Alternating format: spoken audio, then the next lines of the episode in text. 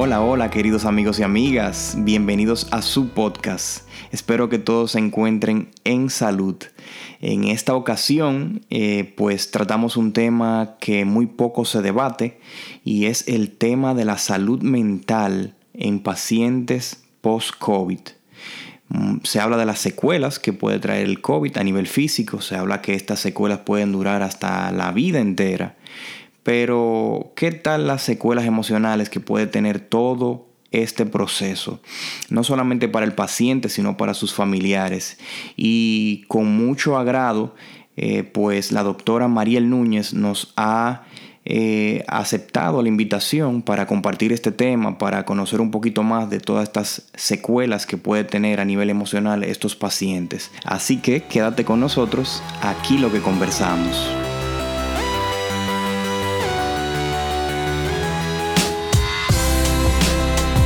Primero que nada, darte las gracias por tomarte el tiempo, eh, agradecerte tu conocimiento y darte la bienvenida formal a el podcast. Y generalmente uno empieza eh, toda esta dinámica con una autopresentación. Queremos saber quién es Mariel Núñez, eh, queremos conocerte un poquito más. Así que te cedo la palabra. Muy bien, bueno, gracias a ti por la invitación. Realmente eh, yo creo que siempre que me invitan a hablar de salud mental o cualquier cosa que tenga que ver afín a mi profesión es un honor y una oportunidad para educar a la población. Eh, bien, como ya has dicho, mi nombre es Mariel Núñez, yo soy médico psiquiatra. Eh, trabajo en el Hospital Metropolitano de Santiago, trabajo en el Hospital eh, Cabral Ibáez y eh, también soy docente en Pucamaima. soy abanderada de la salud mental y de todo lo que, lo que se defienda de ella y realmente sobre todo de romper ese estigma de la población en relación a estos temas. Hoy justamente, eh, eh, cuando publiqué el, banner de, este podcast, como que se oye un poquito eh, discordante hablar de efectos psicológicos post-COVID y preguntarle a una psiquiatra. Mucha gente me dijo como que no se supone que deberíamos estarlo hablando con un psicólogo. ¿Qué tú le respondes a eso? Realmente tanto psicólogo como psiquiatra están eh, preparados y entrenados para hablar de salud mental y por eso yo lo englobo en el tema de salud mental. Pero eh, realmente cualquiera de los dos. Igual cuando las personas me preguntan, ah, ¿y a quién yo debería ver? ¿A un psicólogo o a un psiquiatra? Se supone que el profesional que esté bien entrenado va a tener la competencia para referir si entiende que necesita la intervención de uno o de otro. Entonces, eh, es válido. ok. Y dime una cosa, eh, eh, Mariel, toda esta pandemia ha traído muchas secuelas. Se habla mucho de las secuelas que va a traer a nivel físico, pero como que se está hablando muy poco de todas las secuelas emocionales que todo esto va a traer. ¿Has tenido la oportunidad de tratar algún paciente post-COVID? Todavía es muy temprano. Sin embargo, ya para algunos eh, han pasado la enfermedad. Si comenzamos a ver la enfermedad en el país, desde finales de febrero e inicios de marzo se comienzan a reportar los primeros casos. Y eso nos da ya eh, unos buenos meses de experiencia con, con el tema de COVID. Realmente sí, eh, he tenido la oportunidad de acompañar pacientes tanto durante su ingreso como posterior a, su egreso del hospital. Y yo creo que para hablar del impacto psicológico o de, de qué manifestaciones psicológicas podemos esperar de esta pandemia, podemos verlo desde diferentes puntos, desde el punto del paciente, desde el punto del equipo médico y como población general o familiares de pacientes. Correcto. Eh, cuando hablamos de, pacientes que han atravesado la enfermedad, eh, depende mucho de la fase en que se encuentre el paciente. Cuando un paciente llega a un centro con dificultad respiratoria o con síntomas que piensa que cualquier otra cosa menos COVID, eh, hay una reacción inicial muchas veces de negación, de decir no, porque yo no he salido de mi casa, porque yo esto, porque yo lo otro, pero también mucha ansiedad. O sea, yo he tenido pacientes que me dicen, doctora, eh, yo soy padre o madre soltera, yo tengo dos hijos que están solos en mi casa, yo no me puedo morir. O sea, que de, una vez viene ese, eh, esa pregunta abierta de, ¿me voy a morir? Y ese miedo a morir. Eh, que obviamente muy relacionado al tema de que hablamos de este virus nuevo, desconocido, hablamos de la tasa de mortalidad, eh, hablamos de las muertes que tenemos en el país y entonces eso enfrenta al paciente con ese miedo a morir. Y realmente eso genera mucha ansiedad. ¿Cuáles serían esos síntomas, eh, si usted lo puede identificar, de uno, de, que son síntomas de alerta? Precisamente la palabra que tú usaste es la más atinada, alerta.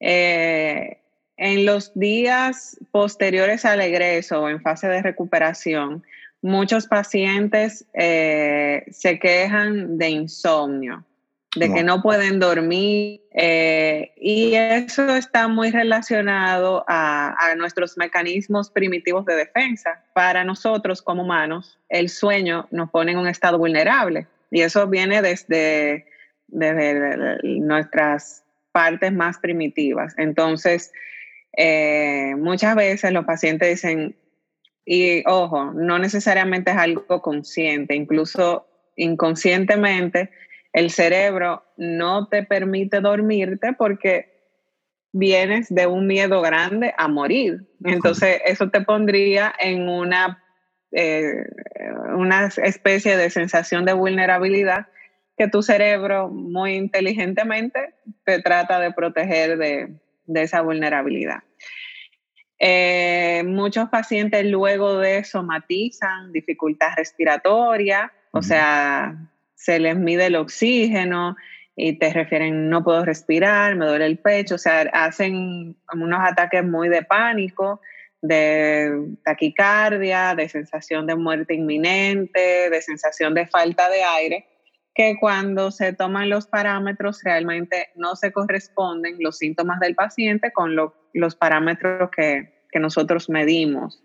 De, bueno, pero tu oxígeno, tu saturación está bien, eh, si te hago un electro está bien, pero eso puede aparecer después de, puede aparecer tristeza, eh, y obviamente los pacientes, dependiendo de la severidad de la enfermedad, incluso muchos pacientes como secuela o posteriora pueden incluso llegar a tener eh, manifestaciones neuropsiquiátricas, eh, como psicosis, escuchar voces, tener ideas raras o fuera de lo normal, con temas religiosos que lo están persiguiendo, todo eso puede aparecer realmente. Eh, estos pacientes que duran todo ese tiempo eh, aislado, ¿eso no trae sus secuelas también? Eh, estar aislado, falta de los familiares, falta de, los, de ver los esposos, falta de ver los hijos. Claro que sí. Y de hecho, por eso te decía también desde el punto de vista de los familiares. Cuando el paciente entra a aislamiento, pero vamos a decir, entra al, aislamiento en una habitación donde tiene contacto vía telefónica, por videollamadas con el familiar, pues el proceso se facilita porque aunque está aislado, no está aislado totalmente, tiene comunicación con el mundo externo. Y a pesar de muchos pacientes, eh, yo los veo porque me dicen, doctora, yo no estoy acostumbrada a estar encerrada en cuatro paredes sola. Primera vez que yo estoy en una clínica y nadie me está acompañando, porque culturalmente a ti te ingresan y tu familiar está contigo. Entonces sí, eso también genera mucha ansiedad, pero especialmente en los pacientes de cuidados intensivos, eh, el tema es todavía peor, porque tenemos un equipo médico trabajando, eh, vamos a decir, por meses ya. Somos los mismos médicos, ahora con mucho más pacientes, eh, vamos a decir hasta cierto punto agotados, cansados, porque tenemos meses eh, de lunes a lunes en el hospital. Y una unidad de cuidado intensivo es una unidad de alta demanda del personal. Tenemos pacientes en cuidados intensivos en condiciones graves, a veces con la incertidumbre de no tengo un ventilador y tengo que ventilar, eh, o me hace falta esto, me hace falta lo otro. Y eh, ahí se dificulta más todavía sacar ese tiempo para llamar al familiar o que el paciente tenga un contacto. Entonces ahí el aislamiento es todavía extremo. Wow. Y, peor en un ambiente que todo el mundo sabe que una unidad de cuidado intensivo es un ambiente de alto estrés. Las luces están encendidas, eh, un paciente puede entrar en una gravedad al momento de estar ahí y tú que estás despierto, que estás, eh, vamos a decir, consciente, porque no todo el paciente que está en UCI o en cuidados intensivos está dormido, estás viendo que otra persona fallece o que hay un corre-corre. Entonces, eso, ese tipo de aislamiento todavía más incide en, en, el estado emocional del paciente. Y obviamente los familiares incluso llegan a fantasear y te dicen eh, que mi familia murió y no me lo han dicho, que sí, o sea, se da todo un, un tema con, con, el aislamiento en cuidados intensivos, por esa pérdida de contacto con el familiar. Aunque los médicos sí damos informes diarios a los familiares de los pacientes, pero ese contacto, y te digo, como psiquiatra yo eh, entro a intensivo, a veces con el único motivo de que los familiares que estén despiertos puedan llamar a su familiar. Wow. Alguno de, estos, de, estas eh, secuelas, doctora, ¿cuál es el tiempo, si se pudiera definir un tiempo promedio, que pueden durar todas estas secuelas en un paciente post-COVID? Mira, si lo manejamos esto como un evento traumático, que tiene todo el potencial de serlo, eh, se describirían dos fases. Una fase de estrés agudo, que diríamos es lo esperable, que el paciente todavía eh, después del, primer mes de su ingreso o de enfrentarte a esta realidad, pues tenga ciertos eh, cambios como hipervigilancia, que esté muy alerta, manejando alto grado de ansiedad, con dificultad para dormir, que tenga sueños o pensamientos relacionados con su ingreso, eso puede pasar. Luego de que ese periodo de un mes eh, transcurre y si los síntomas persisten, entonces se podría hablar de un estrés postraumático. En realidad, con los diagnósticos, eh, eso es muy individual, porque no todos los pacientes van a presentar las mismas manifestaciones. Así como un paciente puede hacer un cuadro de ansiedad puro, con ataque de pánico, otro puede hacer un un cuadro psicótico, o sea, que oye voces, que, se descompensa de otra patología, o un paciente se puede deprimir, unos harán estrés postraumático, unos harán estrés agudo solamente, y otros, eh, vamos a decir que pasarán eh, sin ningún síntoma eh, asociado, porque depende mucho del de, el paciente individual. Ok. ¿Algunos de estos pacientes requerirán, me imagino, que algún tipo de medicamento? Sí, sí, sí.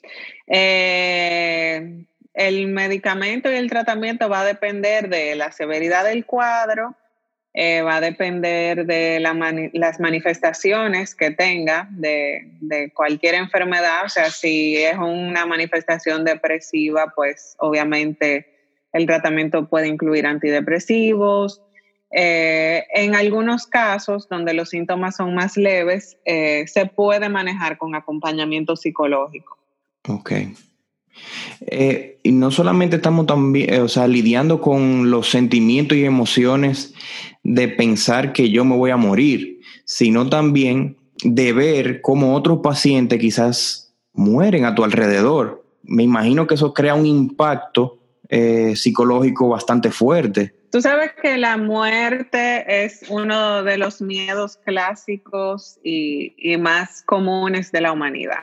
Y la muerte tiene un, un tinte de desconocimiento porque realmente, aunque dependiendo de tu fe, dependiendo de tu cultura, eh, tengamos una fantasía de qué pasa después que morimos, realmente nadie sabe. Correcto. Entonces, eh, por esa parte, generalmente con la muerte, eh, una de las emociones que más se, se asocian con ella es el miedo. Miedo porque es algo desconocido, es algo imprevisible.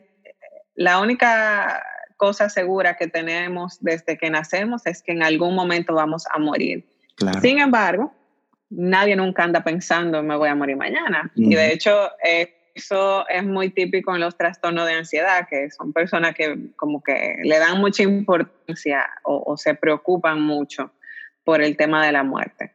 Y definitivamente encontrarte con ella o tenerla cerca es un gatillante eh, perfecto para trastornos de ansiedad. Incluso yo, siempre, hay una paciente que ella me llama después que eh, tiene mucho tiempo estable y, y, me dice, ah, que otra vez me siento mal, que hizo un ataque de pánico. Yo le pregunté, ¿quién se murió? Y ella se ríe, ella me dice, ¿y cómo te sabe que se murió alguien? Porque realmente cuando alguien se enferma o se muere alrededor, el paciente que maneja altos eh, grados de ansiedad comienza a pensar en la posibilidad de él enfermarse o él morirse, entonces ahí eh, es un gatillo importante. Pero la, la emoción más común es el miedo, mucho miedo. Entiendo. Y, y, me imagino que también sentimiento de culpa. Entiendo que esas personas se preguntarán, pero óyeme, eh, otros murieron y por qué yo no, como, ¿por qué no me tocó a mí? No sé, como un sentimiento de culpa. ¿También se puede ver eso? Ese es el término de culpa de sobreviviente. Eh, algo que me preocupó mucho al inicio de la pandemia, porque los primeros focos de contagio fueron personas que llegaron, que llegaron del exterior, obviamente. Entonces, por ejemplo, casos de que ah, eh, Juancito llegó de Estados Unidos y contagió a, en ese momento era muy fácil determinar el, el contagio porque eran muy pocos los casos. Entonces, ah, fulanito llegó de Estados Unidos, llegó con síntomas, contagió a papá, contagió a mamá y papá murió. Entonces viene esa culpa de yo contagié a mi papá, contagié a mi mamá, contagié a mi abuela, contagié a no sé quién y murió por mi culpa. Realmente no es que eres culpable porque si te hubieras imaginado que, que, estabas enfermo o que esa persona iba a morir, voluntariamente jamás lo hubieses hecho. Pero sí es eh, una emoción eh, que muchas personas pueden experimentar. Culpa tanto por sobrevivir, porque ellos murieron y yo no, porque mm. yo no. Y la otra es de, de, que realmente murieron por mi culpa, de porque yo los contagié. Exacto. ¿Cuál es el papel o el rol de, los familiares eh, en todo este proceso de recuperación, porque tú tienes a un paciente con todas estas secuelas emocionales, pero ahora tú tienes familiares que quizás no te entiendan. El rol de los familiares es extremadamente importante. Una conducta muy común en nuestro país y como cultura es no hablar de lo que sentimos eh, me pasa mucho, por ejemplo, en los procesos de duelo. Eh, ay, yo mejor no le digo nada porque entonces si hablamos de eso ella se va a poner a llorar, pero tal vez yo también quiero llorar y tampoco le digo nada a ella para que nos caemos en un silencio pesado donde tú sabes que está pasando algo, pero por no hacer sentir mal a otro, por eh, no, porque no se caiga, entonces yo tampoco digo. Y el rol del familiar es acompañar, dar ánimo, pero no caer en el positivismo tóxico de no, pero que ya tú estás bien, que la, la, la, no. O sea, hay que entender que esa persona atravesó un proceso difícil que puede que producto de ese proceso de, lidiar con una enfermedad eh, desconocida, que le generó mucho miedo, que hizo que se sintiera en riesgo de morir, eh, puede sentir mucho miedo, puede estar triste, puede llorar y realmente a veces solamente con abrazar, con acompañar, con escuchar, con decir yo estoy aquí, yo te entiendo, cuéntame cómo te sientes, eso vale más que nada. O sea, es básicamente estar ahí, escuchar con respeto de las emociones que tiene esa persona. No no intentar eh, recriminar una emoción y decir, no, pero no estés triste, tú tienes que estar contenta porque ya tú saliste de ahí y tú estás bien. Dar espacio a la persona de sentir lo que siente y, acompañarlo en ese sentimiento, porque eso es lo que hace que esa persona se encierre y no lo diga, porque entonces, ah, bueno, es verdad, yo tengo que estar feliz, pero no me siento feliz. Entonces, eh, Básicamente eso. Y, pero también tenemos el reto, ahora que usted habla de abrazos, del temor también a, contagiar a mi familiar por un gesto de cariño, por un abrazo. Ahora yo estoy, ahora tengo un familiar conmigo que está pasando por el proceso de recuperación, pero tampoco yo me quiero enfermar. Entonces. Claro. Eh, yo creo que los medios digitales nos ayudan un montón con eso. Eh, y realmente yo publiqué algo en, mi página de, Instagram, que era un grafiquito que decía, entre la calma excesiva y el pánico está la información. Eh, cada vez que, que un paciente se egresa, se le dan pautas de, de las cosas que debe seguir. O sea, se le entrega un folleto donde dice por el tiempo que tiene que estar aislado, que debe repetirse la prueba en 10 días, etcétera, etcétera, etcétera. Y eso hay que respetarlo. Pero después que su prueba salió negativa, ya el paciente no contagia. Exacto. y ya podemos acercarnos y podemos abrazarlo.